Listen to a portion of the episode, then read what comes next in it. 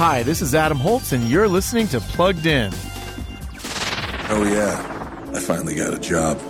I'm the king of Atlantis. I'm going to kill Aquaman and destroy everything he holds dear. In the movie Aquaman and the Lost Kingdom, now on video, Arthur Curry, a.k.a. Aquaman, is pretty stressed out.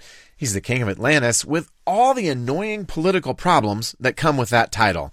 Good thing he's starring in an action movie, though, because it's not long before bad guy Black Manta unleashes havoc. He's found a mythical weapon to use against Aquaman in his quest to avenge his father's death. Aquaman and the Lost Kingdom is exactly what you'd expect from a PG-13 superhero film. There's the typical mix of heroism and violence. What's a lot less heroic is the harsh language we hear. So we're giving Aquaman and the Lost Kingdom a 2.5 out of 5 for family friendliness. Read the full review at PluggedIn.com/radio. I'm Adam Holtz for Focus on the Family's Plugged In.